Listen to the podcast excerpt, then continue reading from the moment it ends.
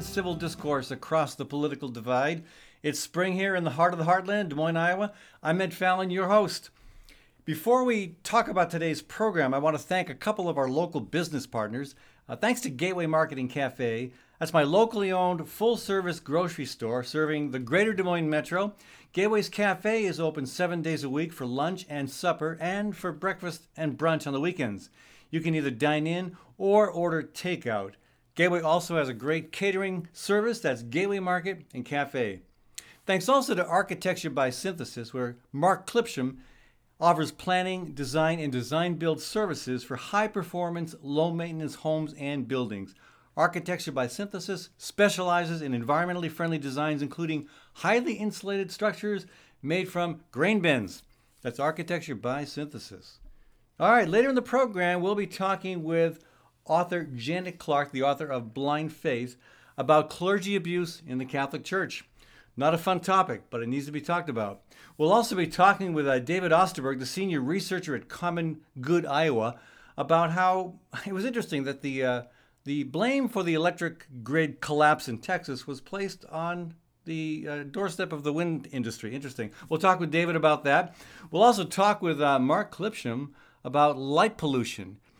And finally, we'll talk with Kathy Byrnes of Birds and Bees Urban Farm about uh, your larder and how it's holding out this winter as we begin to move into spring. But right now, I'm really happy to welcome uh, a longtime acquaintance and friend of mine to the program, Nancy Suby-Bohn. Uh, she's a Des Moines resident. She's also a Trump voter. Uh, and she even voted for me, I believe, at one point. Yes, I did. Wow. That's diversity, me and Trump. And in a nutshell, uh, what are your reasons? You supported Trump in 2016 and 2020, correct? I did vote for Trump in 2016. Mine was a not for Hillary vote. Um, and I did vote for him in 2020. That was a true Trump vote. Your vote in 2016 was mostly an anti Hillary Clinton vote, not so much a pro Trump vote? Correct, correct. But in 2020, it was a little different? Correct. Okay. So, what was it about Trump uh, that he accomplished in his four years as president that made you more excited about his candidacy in 2020? Um, the more the media went after him and did his sound bites, um, it just didn't make sense. It wasn't logical.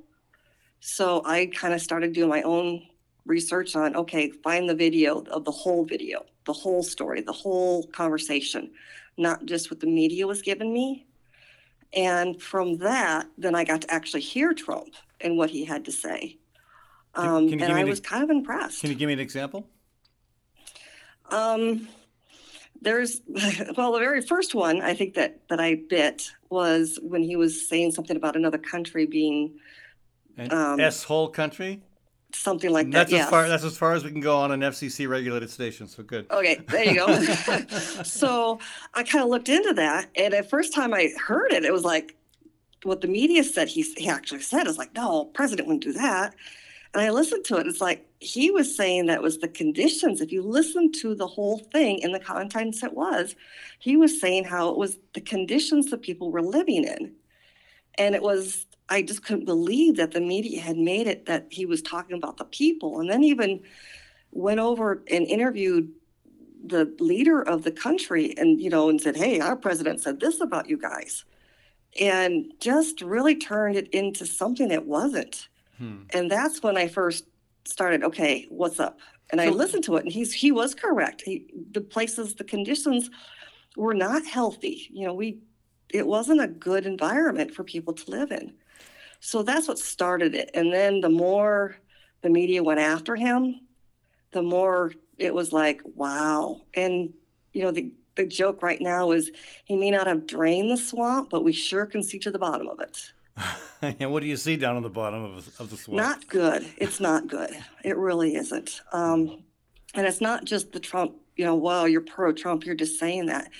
It's every American should be looking at this to how we are being kind of swayed one way or the other from outside sources. by it's- it's outside by outside sources, you mean outside the U.S. or outside of our own outside your own brain. it's kind of, you know. Well, um, for me personally, I want to be heard. I want men to take, or women, or anybody to say what I have to say and listen, hear me, which you do. We've talked about this. Um, not because I'm dismissed because I'm a lady. I mean, I would, I think I have a viable information. I would like to discuss it, wouldn't- be called names, but discuss it. Like some would say that uh, that the Democratic Party does a better job at elevating women's voices than the Republican Party. Um, I would say it wasn't a party thing. I would say it really, when they say women are heard in all businesses and everything, you have to kind of, you have to earn respect. It's not automatically given. Um, and I've kind of fought, hopefully, with with what I've said and be reliable on what I have to say. I'm not just making things up and throwing things out there to get attention or whatnot or drama. I hate drama. Um, and I've kind of seen that with all of a sudden women's lives matter type thing, the pink hats and everything. They rose to more uh, higher rankings. And now I just see drama. I just, So You are, you, are, know- you, are you saying you supported the initial effort that was embodied in the women's marches to elevate the The- not the way it was done. No, Okay. because there was rioting in that. rioting? Rioting, sorry. I don't remember the rioting. There was some writing on the side of it, yeah. Okay, I'm that's that's news to me. Um, hey, but let's let's move on though. Uh, so, were there any Democrats running for president in 2020 that you could have supported if they'd won the primary? Well, that's Pete. You know, Pete talked- Buttigieg. Pete, I could have, because you know, people say, "Well, you're not. That's not you," and it's like I don't look at.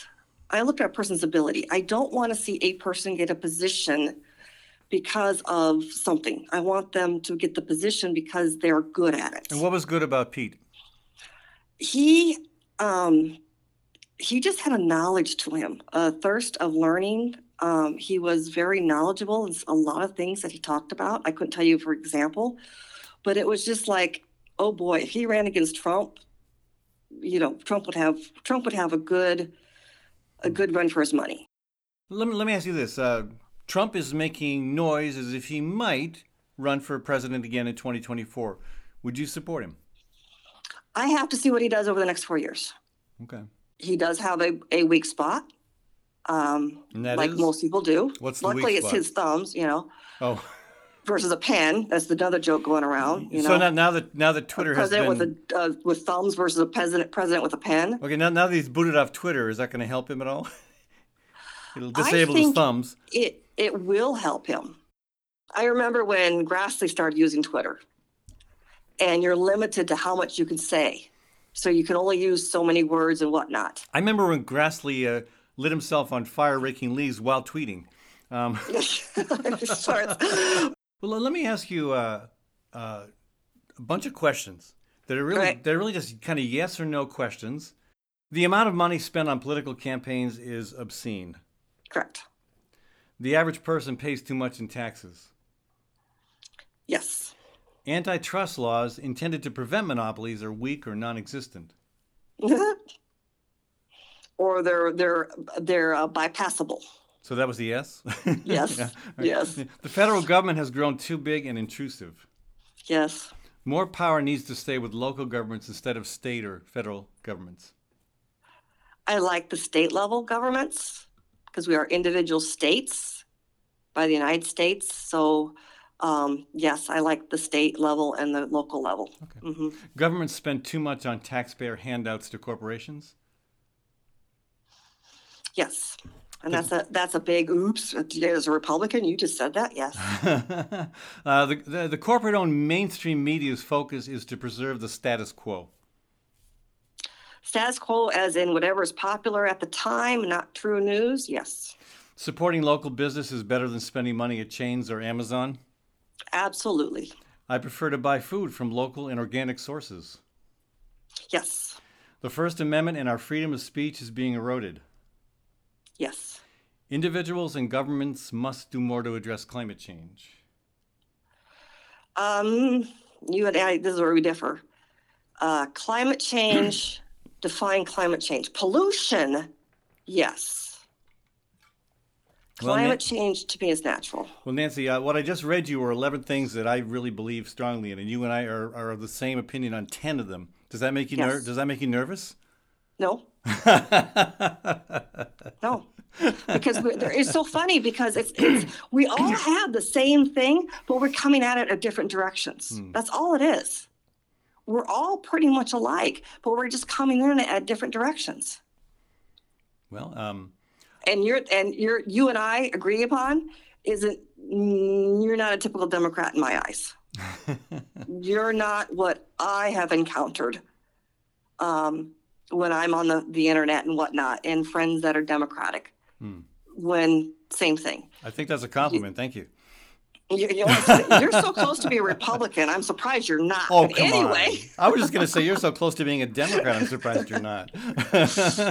you're because you you believe in smaller you believe in sustainable you believe in gardening and the thrill of being able to produce yourself and the and the um, excitement it, it brings when you can work with your hands And that's, and that's, do it That's more human than uh, than any trait you'd you'd associate with, with a political party, correct? but that's what this republican is it's it's being able to if all of a sudden you know they come along tomorrow and start taxing oh you can't grow your own food because there's dogs could pee on it. And if dogs peed on it because it's not in a contained environment you could get this chemical and that you know or this disease and that disease and e. coli and everything else hmm. because oh and you can't sell it because it's not produced by someone who knows what they're doing. And maybe we should ban dogs. But you know what I'm saying? It's that it's the I think I know what I'm doing here. It's the hmm. over governing. Let me tell you, being a working mom and being a stay at home mom, I can tell you hands down that a stay at home mom was a much harder job than shoving them off to daycare and going to work and keeping my house clean when I was gone. I have no Let me tell doubt. I have no doubt. I have no doubt. Yeah. Oh man, that is the hardest job. My hat goes out to every mother, every father, or whoever decides to be. It's not sitting home and doing bonbons every day. Let me tell you, Yeah. they they have my heart. Yes. And for some reason, it was, oh, you're just a stay-at-home mom, Yeah. Oh, oh, so you don't I, work. I, agree. Right. I totally right? agree with And you. the same thing with like dirty jobs. It's the same thing. Oh, you don't work in an office. You pick garbage up for the city of Des Moines. You, yeah, you bet you I bet do take, pick those up because if I don't, your yard's gonna be smelling. yeah. The rats you are gonna the rats gonna have a field day. It's that really, um, you know that that stigma that that we can't be happy unless we're somehow this certain social class or having certain jobs or or making so this certain amount of money. That stigma, Des Moines has done a really good job of saying just let the people be people. Meet them where they're at. You know, if they're happy, what's wrong with that? Why is that illegal to be happy? So let me uh, let me uh, And- ahead. let me wrap it up with uh, going back to climate change. How about that derecho? That was pretty uh, unusual. That was pretty cool. Yeah, Pretty cool. No. that's pretty cool. well, Tornadoes are cool. Well, they're- floods are cool. they're cool all if they're cool. going You to- don't really agree with the disasters they cause, Yeah. but they're cool. Although it's exciting to see weather, uh, dramatic weather, sure, but only if it's in somebody else's uh, uh, cornfield or an empty field and not taking out buildings. What about this statement? The ocean's immeasurably and dramatically warmer. There we have garbage. That's where it's pollution. To me, it's pollution. We have a pollution problem. The pollution, the what what, what type We of have pollution? plastics in our ocean that should not be there. yeah, a lot of it. and we don't know if that's causing the oceans to to like sun can't get through the plastic and therefore it's not heating the where it's supposed to be heating it's blocking the sunlight so that's causing the instability of the oceans we don't know if the plastic is absorbing the sunlight and using it to reflect we don't know but that plastic is not supposed to be there Yeah, so you have a connection to fame. At least maybe it's just me, but uh, but I, Okay. I, I for for the past thirty five years, I've been enamored by a headline in a in a small town newspaper uh, north of Yes. Des Moines. There's a town in Worth County. There's a town called Fertile, and there's another town in Worth County named Manly, and the headline was the manly man marries "Manly a fertile man woman. marries fertile woman," and I, I've always thought that was an hilarious headline. And now I've discovered that you have a connection to the couple that is being referenced in that story. Correct. Um, the Manly Man was my uncle, Alvin Sparby. Um, and he, he was rural route Manly. And he married my aunt. Her name was Helen, but everybody called her Dolly. Helen Suby from Fertile, Iowa. The Manly Man marries the fertile woman. That's a pretty cool story, uh, and I'm surprised that um, I'm surprised that there's only been one such headline actually. Yeah, Fertile's like what 500. I think it was the, the most people that ever lived there was 500 population of 500. I mean, you're talking a very very small. Yeah. Both of them are very very small towns. Yeah. But yeah, yeah. Anyway, Nancy, uh, uh, thank you so much for joining us. I really appreciate you taking the time to visit. Folks, have been talking with Nancy Suby-Bohn, a Des Moines resident and also a Trump voter, and uh, someone who uh, thinks passionately about a lot of the same things that you and I think about. Nancy, thank you for joining us. No problem. Thanks for having me. Appreciate it. When we come back, folks, uh, author Janet Clark is going to join us. We're going to discuss her book, Blind Faith. I'm also going to discuss um, my close call with uh, abuse by Catholic clergy when I was a kid. Back in a minute on the Fallon Forum. Gateway Market and Cafe is your locally owned grocery and specialty food store. Enjoy chef crafted prepared foods, artisan baked goods, organic produce, hand cut meats, local and international cheeses, wines, and craft beer. Catering and floral services are also available. The cafe is open for carryout and delivery daily. Gateway Market is centrally located at Emil King Parkway and Woodland Ave. Stop by or visit gatewaymarket.com for more details. Gateway Market, good food, great community. Architecture by Synthesis provides planning, design, and design build services for high performance, no maintenance, affordable homes and buildings. They've been doing this work for over 30 years on a wide variety of project types, specializing in super insulated structures made from, wait for it, grain bins. Yep, with the right experience, tools, and creativity, so much is possible. View images of projects and learn more at architecturebysynthesis.com. That's architecture by synthesis.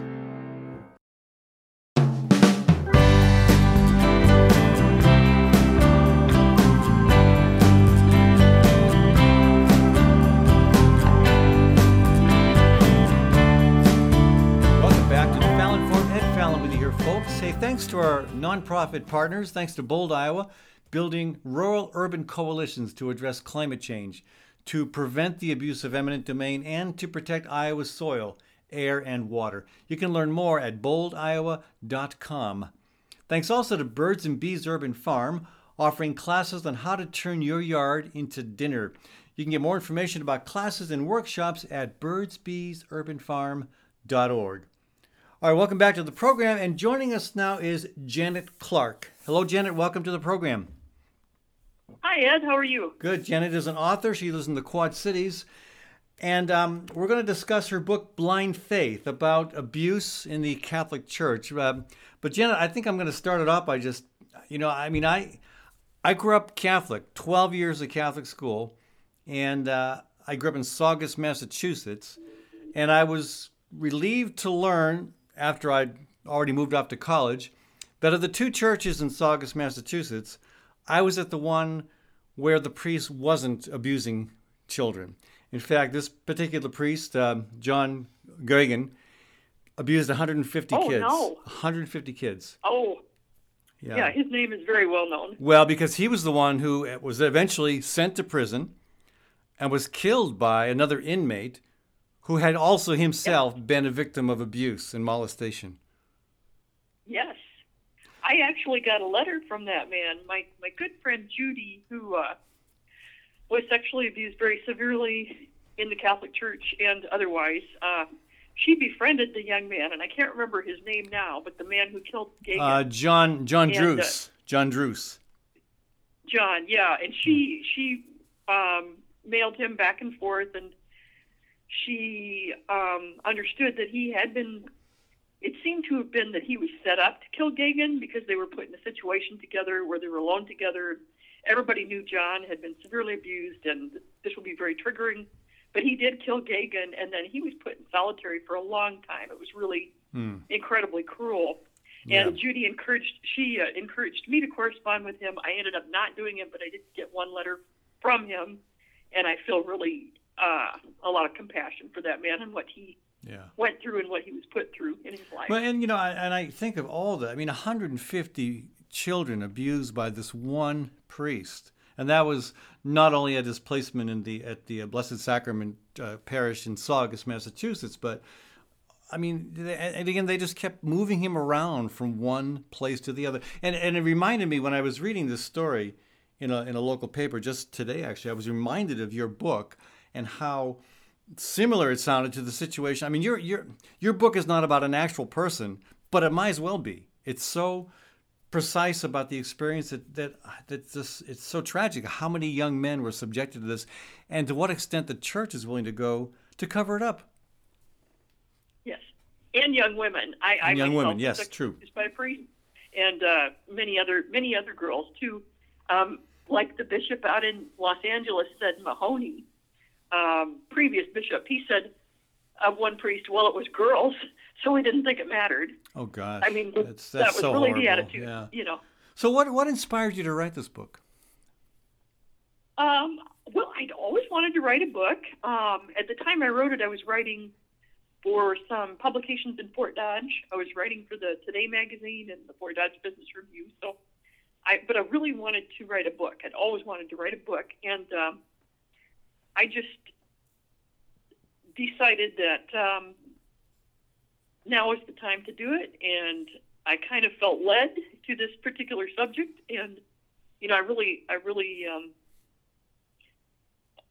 I no longer really claim a specific religion, but I do certainly believe in God, and I, I prayed from every step of the journey, and I felt this was the book I was led to write. Well, and, and it's uh, and it was timely. It was published in 2000. I think it's still very relevant because I, I mean, my impression is the church has not yet done a great job at coming clean, at, at, at following through on, on, on restoration, on, on, on, on reconciliation. I, my, that's my impression that it still has a ways to go.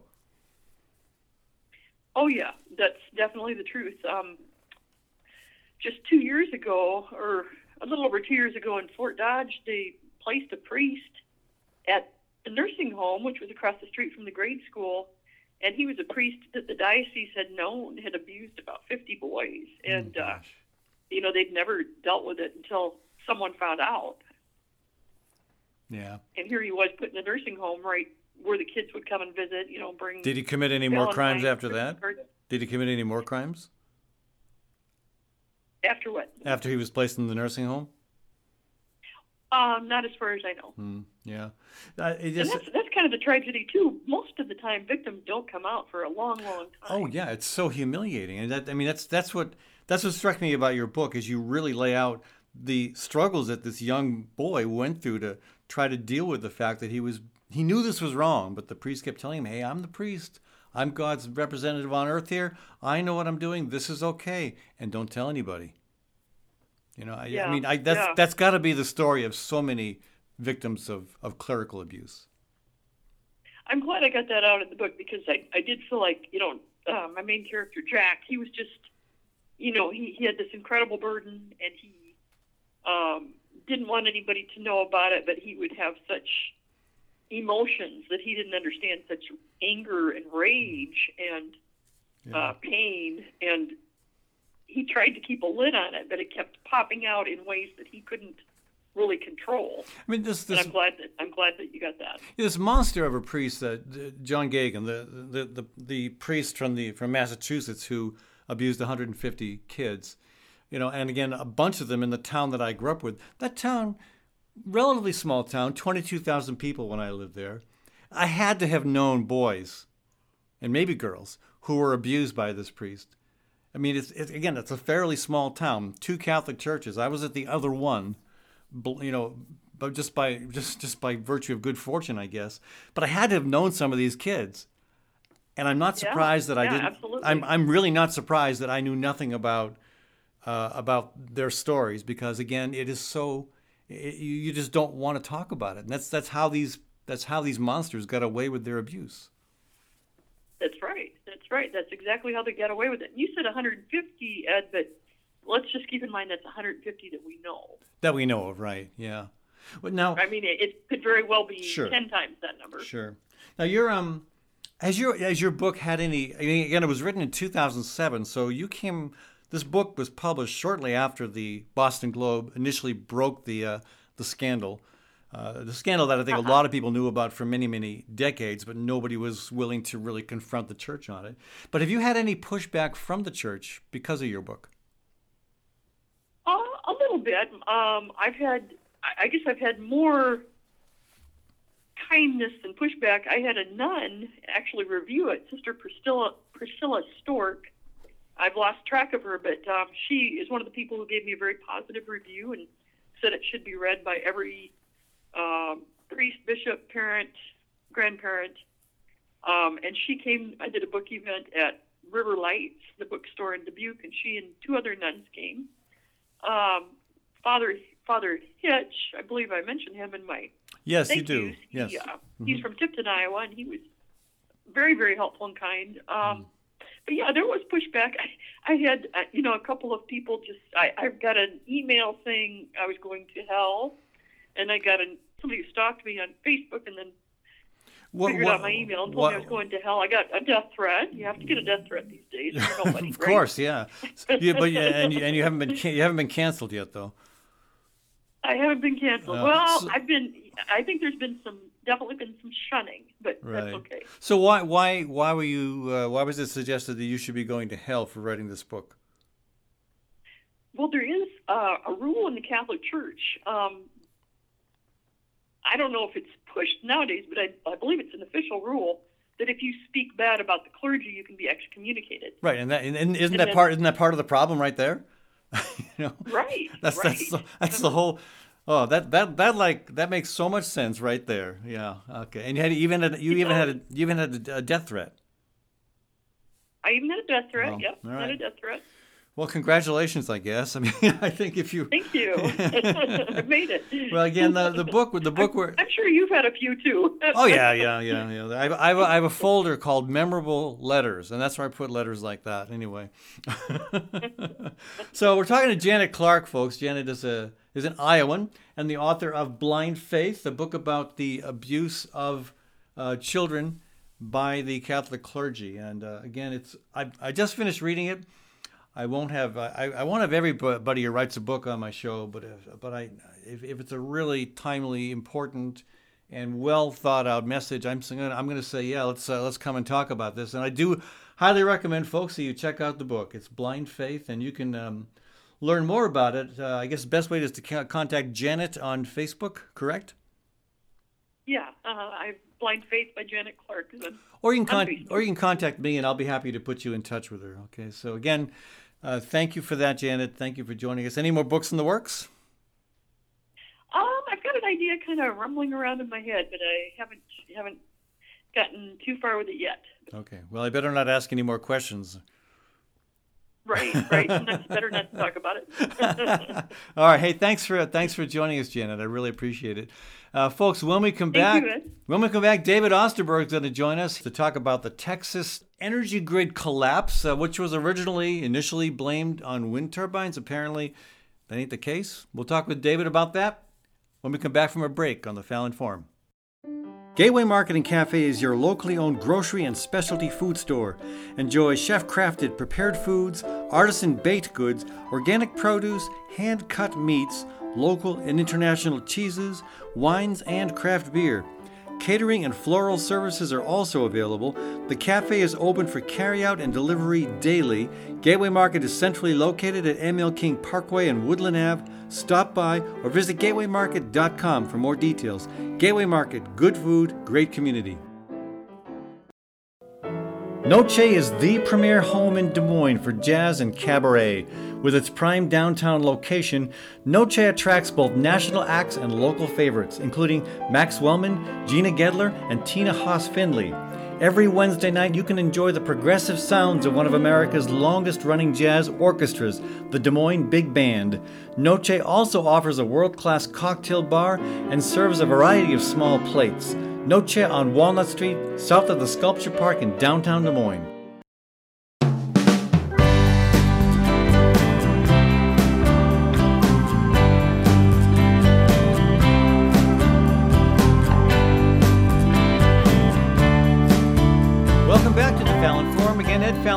Broadcasting from Des Moines, Iowa, the heart of America's heartland. Thanks to our business partners, including Story County Veterinary Clinic, where Dr. Kim Holding has been caring for all creatures great and small for over 30 years. Learn more at Story County Veterinary Clinic's Facebook page or just give Kim Holding a call at 515 232 8766. That's 515 232 8766. Okay, so Texas. Well, don't mess with Texas, but it looks like Texas has quite a mess on its hands. And of course, no sooner had the uh, polar vortex decimated the power grid in Texas than the brilliant operatives at the fossil fuel industry came up with an explanation as to who was the culprit. And no, it wasn't them. And no, it wasn't even the weather. It wasn't even climate change. It was windmills. And here to help us process this and to move beyond that into a more reasonable conversation is David Osterberg. David, thank you for joining us. Uh, happy to be reasonable. well, well, that that remains to be seen. now, you're you're uh, you're currently the senior researcher at Common Good Iowa. Uh, yes, I am. And Common Good focus. It's a, it's a we've we've merged. Uh, back in 2001, I started something called Iowa Policy Project, and uh, then stopped running it when Mike Owen uh, wanted to take over and I wanted to do less. And now we merged with uh, a group set up by uh, a state senator, Charlie Bruner. Charlie and I were good friends, and so we we had all always cooperated, and now we're cooperating any, even more since we've merged. Man, very good. And I know, I know. Prior to that, you were a state lawmaker for 12 years, I believe, and you also ran for the U.S. Senate against Charles Grassley and lost primarily. Yeah, I, I, I, lost that election. Maybe people don't realize that. Yeah, yeah, well, primarily you lost because he was able to paint you as a as an academician educated in socialist Sweden, if I remember the soundbite. Socialist Sweden, exactly. Because we don't want educated people serving in the U.S. Senate. Nuh-uh. Certainly not educated in other countries where they might pick up something interesting or useful. Anyway, I digress. Wind turbines being blamed for the collapse of the power grid in Texas after the polar vortex. We've heard enough by now to understand that this was entirely um, not the, not the case. That there were other places where the blame should stand. And um, why don't we talk through that first before we look into long-term solutions involving conservation and energy efficiency? So, David, what really caused the power grid collapse? In Texas? Well, when uh, when the governor was uh, announcing that the wind turbines freezing up was the problem, he also said, and that was 10% of our system. I mean, he already told everybody that this was not the problem. The problem was the other 90%. And um, it was gas lines freezing and not getting gas to the gas fired power plants, which dominate in Texas. And, you know, you could fix that you could fix the wind turbines or you can fix the gas plants. All you have to do is bury uh, the gas lines a little deeper, and that's what they do. I mean, you have gas-powered power plants up in northern Minnesota, and they make sure that they're deep enough. Uh, in, and so they get their supply. They also make sure they have backup uh, with uh, petroleum so they could run those things. There, there, are, there are many ways of handling this. Texas just decided to go cheap. So is it they decided if we put in, uh, don't have to do all this stuff, it'll be cheaper, and then um, our people who are trying to make money make more money. So is it possible that we can say, okay, Texas really should not have known better because that polar vortex was unprecedented in terms. I mean, there, I, I don't know if it actually broke every record, but gee, it sure came. If it didn't, it came close. And at any rate, it's not something you normally expect to see in Texas, especially. That's right, except they're all Abbott's also a climate denier, saying this could not happen. So you you can't have it both ways. If you know that there is climate change, you ought to respond. You can't just say, "Oh dear, what we could never have expected this," because uh, you are going to have to learn to expect a whole lot of things, like California burning up, like uh, Iowa having floods that it had never seen before in Cedar Rapids in uh, in 2008. You have to begin to understand that our infrastructure may be inadequate because of climate change. So, is there any indication that Texas might be rethinking its opposition to more uh, intelligent redesigns to accommodate these no, kinds of they'll, conditions? They'll, they'll just go blame somebody. I mean, that's really the, why why do something when you can go blame somebody and then get off scot free. But they didn't get yeah, away with it. They didn't get away with it. They tried to blame wind turbines, and it kind of it, it pushed. I mean, is there anybody out there who's still buying that? There's been Well, uh, that again, and I mean the whole, and you know this whole thing. You just tell one lie and then you tell it again and you tell it again. There's still a whole bunch of people who think Biden isn't the real president, right? There is a lot of stuff that goes out there that is just continuing a, a series of lies. wait, So- wait. Joe Biden is I- president.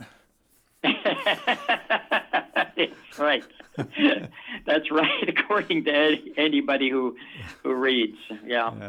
All right. So, uh, I mean, we, we all know that uh, that even I, even people I'm talking to who, who aren't thoroughly on board with our level of climate action understand that fossil fuels are a renewable are, are a non-renewable resource, and there's a limited supply left, and that we need to be moving into renewable alternatives. Or many people also support nuclear, but what I don't hear a lot of conversation about is the importance of conservation and greater Yeah. energy efficiency. And unfortunately, states like Iowa have been moving backwards in that fight.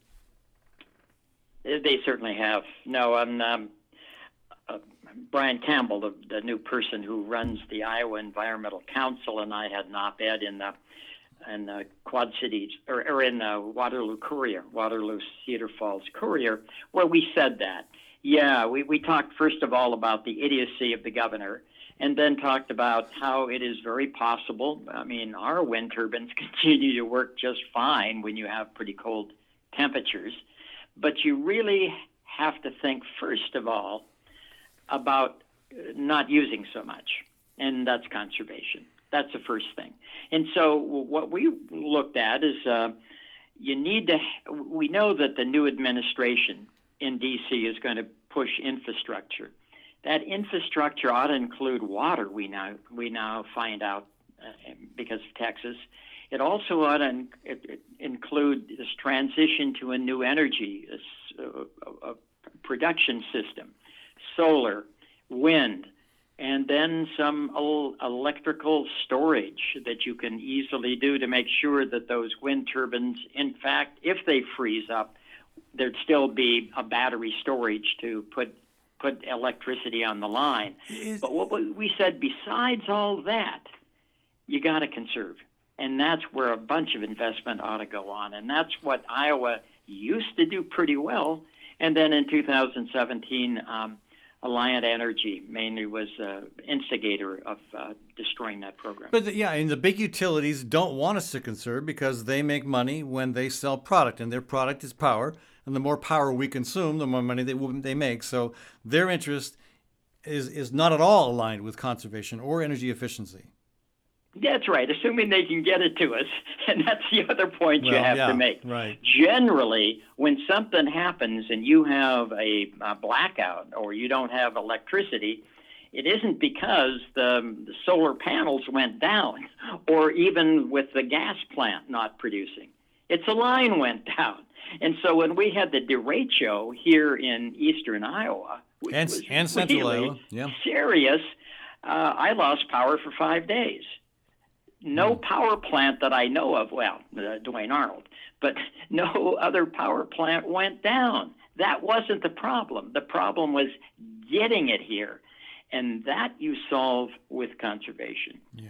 kind of. You, you make it less bad because you have conservation. In some ways, doesn't this come down to an issue of, of money in politics? Because yeah, I, I mean, it's the the utility companies know how to invest in very fine-looking lobbyists. They know how to invest in campaign donations. They they know how to push um, money into inaugurations and other activities that that sit well with people in high positions of power in state government. And so, isn't that part of the problem that they're they're they're using their money to continually push for policies that are not in the interest of the consumer or the planet? Yeah, and it's a little beyond that, one step beyond that, because realize utility companies, except in Texas, utility companies in most places are are are entities that have the public interest at heart. That's our assumption. Consequently, they become monopolies. And if they're monopolies, you, you don't want a company to be a monopoly because it will do whatever it wants to, to you, the customer. So you regulate it. We have a three person panel in Iowa, the Iowa Utilities Board, made up of Democrats and Republicans, because it must be. Uh, it has to have both parties um, involved. And what that does is make sure that utilities don't simply do what is in their own personal interest. But what the legislature did, and they've been doing it so often, they went around the IUB to change the energy efficiency law in Iowa. In a negative and one way. thing they did yeah. is get rid of about 60% of the low income weatherization that used to exist in this state. And that was pushed by the uh, utility companies and supported by legislators. Mainly Alliant. Yeah. It was Alliant was the big yeah. pusher behind it. But I mean, the legislators themselves had to pass it. Right. And uh, but they passed it. Okay. Again, money in politics, a big problem. David, I got to run to a break. Um, I want to thank you for joining us. Uh, folks have been talking with David Osterberg. He is the uh, Senior Policy uh, Director at uh, Common Good, Iowa. David, thank you for joining us. Betcha, Ed. When we come back from a break, folks, we're going to continue talking about energy. We're going to talk about lights and question why so much lights? Why so often? Mark Clipsham is going to join us for that conversation here on the Fallon Forum. Gateway Market and Cafe is your locally owned grocery and specialty food store. Enjoy chef crafted prepared foods, artisan baked goods, organic produce, hand cut meats, local and international cheeses, wines, and craft beer. Catering and floral services are also available. The cafe is open for carryout and delivery daily. Gateway Market is centrally located at ML King Parkway and Woodland Ave. Stop by or visit gatewaymarket.com for more details. Gateway Market, good food, great community. At Story County Veterinary Clinic, Dr. Kim Holding has over 30 years of experience working with all creatures great and small cat, dog, horse, cow, elephant. Well, if you've got an elephant, you may be in trouble. Kim's clients stick with her year after year because they know she'll do right by them and their pets and farm animals. So give Dr. Kim Holding a shout to keep your animals happy and healthy. Call 515 232 8766.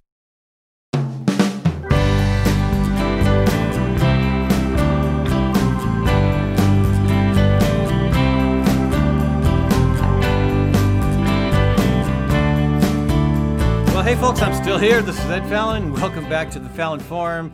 Welcome to Iowa. It's springtime almost in Iowa. And we deserve a little spring after that polar vortex. Anyway, we're coming to you from the heart of America's heartland, Des Moines, Iowa. And thanks to the local businesses and nonprofits who help make this program possible, including Noce Jazz and Cabaret, which features both national acts and local favorites, including Max Wellman, Gina Gedler, and Tina Haase Findlay. Noce also has a cocktail bar and serves a variety of small plates. Check out Noce Jazz and Cabaret. All right, so we were just talking to David Osterberg about conservation, energy efficiency. Joining me now is Mark Clipsham. Mark, welcome to the program. How are you doing, Ed? And I know you are a huge fan of conservation, wise energy use. I know that you take old grain bins and make them into incredibly beautiful and functional homes. Impressive. Usually, I prefer to use new ones. Well, okay. Using old ones is romantic, but the logistics of it are, are uh, shall we say, prohibitive. Ah, gotcha. All right. Anyway, so you and I are both very deeply concerned about conservation, and you brought to my attention the other day something that I had not been thinking about, but when you brought it up, it it reminded me of some stories in my own universe. Light pollution. There are a lot, there are a heck of a lot of lights on all the time. And I often think, you know, well, the argument is safety. These lights protect our car lot from people coming in and stealing our automobiles, or these lights on the street are necessary to prevent people from being hurt after dark by bad people. So that would be safety and security, which it's the lighting at night is sold as. I'm going to make an analogy because uh, I think the whole universe is analogous. It's like when uh, the packing plant has, you know, nobody cooks with lard anymore. Well, what do you do with all that fat? You know, and what do you do with the chicken wings nobody used to like? Well, you market them as something neat, almost cultural. You know, like, oh, the bacon culture. It's like, no, it's fat. It's bad for you. but but what do you do with it if you don't sell it? Well, you got to throw it away. That costs money too. Wow, I know. Let's make it cool and neat, so people will not only not only do we not have to throw it away, we can actually charge a premium price for it. And how does how does how does bacon fat relate to lights? Well, it, it's excess capacity. Ah. It's production that can't all be used. So you got to find something to do with it, so you're not taking a loss and actually and actually paying money, you know, to deal with it. So if I can turn it into a profit thing, or at least a break even, then I'm miles ahead. So I have no trouble believing that the utility industry is greedy. Um, that, that- that's not an e- that's not an easy that's, that's not a very hard uh, step to climb. But the um, why would they? What, what do they have to gain by selling power at a time when nobody really needs it? Oh, This this isn't even greed. It's it's part of an equation. It's an economic equation. You know, it's like I got stuff. I got a balance sheet. Uh, rather than throw it away, if I can sell it, fantastic. So there there's times. You know, it's uh, three o'clock in the morning in May. You know, and it's 65 degrees, and we're in Iowa. The heat's not on. The air conditioning's not on. Nobody's using any lights. Nobody's washing any clothes. But there's not a rheostat on a power plant. Uh, maybe a little bit, but it's certainly not that kind of responsive. You know, you got it's like this great big dinosaur, you know, and it's either on or it off. It might be resting, but it still takes all of that energy to be there, just just to be there. Okay. So, three o'clock in the morning, I've got all this capacity. I've got no users. Well, wait a second. Hey, I know. Uh, for example, I'm on a rural electric co-op. So what do they have? They have dusk to dawn lighting. There's no switch on these light fixtures. So when you talk about some of some of the big light, the huge um, bright lights that are at farmsteads across the rural countryside. Well, that, that as well as just your typical residential, uh, rural. I mean, I literally can look out of my, my house in any direction and see lights. I, I, I see it as litter kind of across the, the horizon. It's like someone threw garbage out of their window. Uh, if you got to have a light, could you please get a shield on it so I don't have to enjoy your light five miles away? But most Uh, of most of the most of those lights are on individual properties, and it's up to the landowner to turn it on to to install it or decide. They they decide whether to use it or not. Correct. Correct. The power company gives incentive in the uh, guys, the method of making it very affordable, uh, putting it in. I think there's a maintenance agreement with that kind of stuff. But once again, it just goes on at, at dusk and it comes or it turns off at dawn. And, you know, maybe people are outside till 10 or 11 o'clock, but gosh, I'd sure like to see the Milky Way in its glory and in that these lights aren't being used. Anybody knows. A little Yeah. kid knows. You need leave a room, you turn the light off. Right. Yeah. So it just tells you how cheap and how desperate, quote unquote, desperate the companies are to get, quote unquote, some use out of this, whatever it had. Like I said, the car lot, you know, three o'clock in the morning.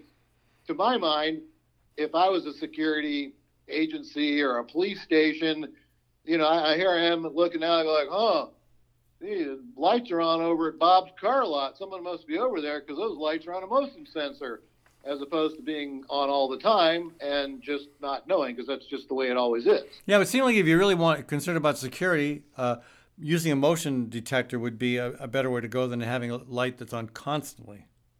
Yeah, uh, in fact, when I do uh, like lake homes and things like that, I happen to be a designer. I say, don't put the yard light in your driveway. All that does is provide lighting for the burglars to load their truck. They know when you're home and when you're not. Better put it on a Yeah. motion sensor and have it light up a light in the upper bedroom and one of those fakey dog barking things. And then they go, wait a second, this is weird. I don't like this. Let's go somewhere else.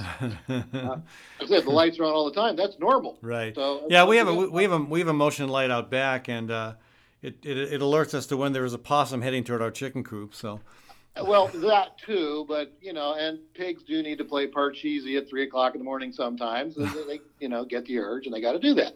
So the light's there for that. Did, not know that. Okay, didn't know that about pigs. Hey, but let me let me tell you the story there, Mark. We have these um, historic lights in Sherman Hill, It's an interesting situation because you know the city city tax dollars, meaning our local tra- local tax dollars through the city, pay for the typical gooseneck lamps you'll see along the streets, but the um, the uh, historic people in the neighborhood. I, don't mean old people. I mean people who like historic uh, designations. Decided to purchase these lights, and they, they they were able to purchase them by taxing everybody in the neighborhood. They were able to institute a what's called a SMID, and they got this SMID established, got some tax revenue, bought all these historic lamps, and um, from our point of view as homeowners with one of these lamps directly in front of our of our of our residence, they are garish. They're blinding. I mean, the uh, the lamp is is crazy bright. We decided we'd have um, well, we, we did this for a couple reasons. My mom gave us some some uh, morning glory seeds, and we thought, wouldn't it be beautiful to plant my mom's morning glory seeds? Where should we plant them? Where they can climb? Oh, look at that that 15 that 15 foot lamppost. We'll plant them there. And so they we didn't know how they would do. They went they went all the way to the top. They covered the lamp. It was beautiful. Everybody who walked by said, "Oh, those flowers are just gorgeous." Everybody except the people who were behind the whole light thing in the in the first place, and they were arguing that uh, that the uh, the lamps were going to cause people to be raped and murdered, uh, and that we we were actually endangering the public security. Um, Oh, you know, you know, like the Trump thing with with the Mexicans coming over the border. Got it. Yeah, fear is pretty powerful. yeah. Uh, the, the way they did it in, uh, excuse me, I won't mention the name of the city, but uh, they replaced the lighting along a what I call Franchise Boulevard with historical fixtures. Uh, unfortunately, that whole strip development is what maybe 90s up to current. So historical. fi- That was the only way they could get away, get around the dark sky Uh, uh, thing is, is, is like, oh, well, they're historical, so they're okay. It's like, well, yeah, but you're putting them in an area that has is not that age at all. You know, it's, it seems like with the, with the growing concern about climate change and the need for conservation and efficiency, uh, it seems like we're at a perfect moment in, in our history where we can have a conversation about okay, how do we balance genuine security and concern about safety at night with real energy needs and the value and beauty of having a night sky that you can actually see the Milky Way? I think we're ready for that. I'm, I'm sorry, and, and, and technology has changed. Um, it, it used to be that yeah, streetlights had to be on all the time because you had uh, high intensity discharge (HID) fixtures that had to warm up, you know, and they also had a power draw, initial surge. Well, now you have LEDs. They're instantaneous on and off. They pull very uh, much less energy, but with the amount of lumens they've got out these days, they still pull energy. Um, that's taking resilience out of the system if you've got energy designated for parking lots and street lighting Right. and all this kind of stuff that doesn't really need to be there. First off, it's light pollution. Secondly, couldn't we use that energy for disassociating water into hydrogen and oxygen or pumping water uphill or some of the really bigger buildings? Uh, what they do in the summertime is at night when energy rates are low because there's no need, they freeze big chunks of water into ice and then they use that to cool their building the next day when rates are high. Yeah. Huh. So, Mark, I've got to, I've got to run to a break. Um, okay.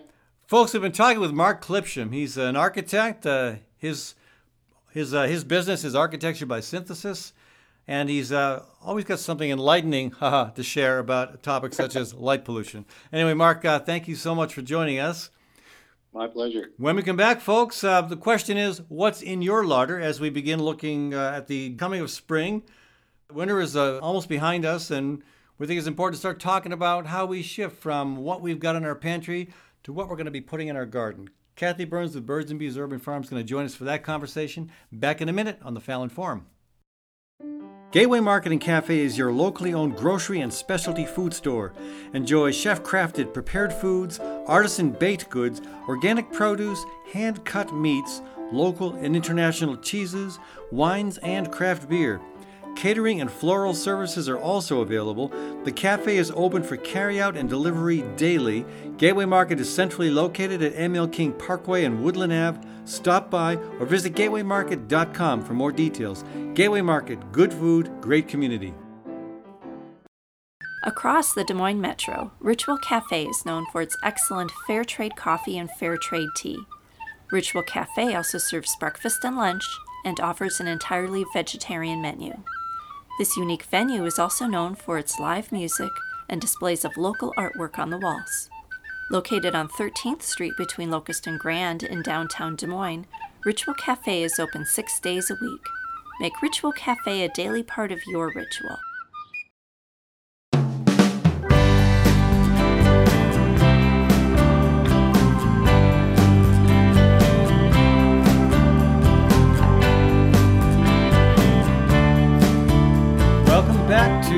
This is Ed Fallon, your host. We're broadcasting from Des Moines, Iowa, the heart of America's heartland. Thanks to our business partners and others who help make this program possible. Thanks to our anchor sponsor, Gateway Market and Cafe. That's my grocery store, locally owned in the heart of Des Moines.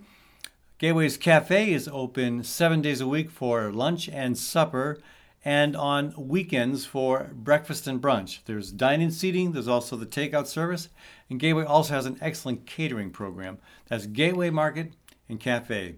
All right, welcoming uh, Kathy Byrnes to the program. As we always do on this fifth segment of the show, we're going to be talking about garden stuff as always. Kathy, how are you today? I'm good. And um, happy March. You just had a birthday. I did, yes. happy birthday. Thank you. Um, they don't mean as much when you're 63 as they did when you were 36. Sure, they do. They mean more. Oh, they mean more. Okay. Bigger's better, right? Bigger number. Sure, right. Uh, speaking of bigger and better, um, you may have a lot of produce that you harvested last year, tons and tons of it left in your pantry and your freezer. Not sure, but uh, we want to talk about if that is the case, give you some ideas.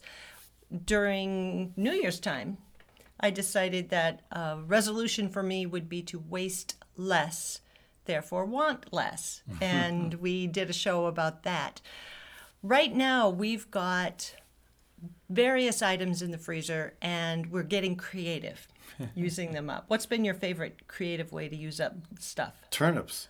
we have so many turnips, and we've been finding incredible. I mean, most of you, but I mean, I, I added them to a wheat loaf. That turned out pretty good.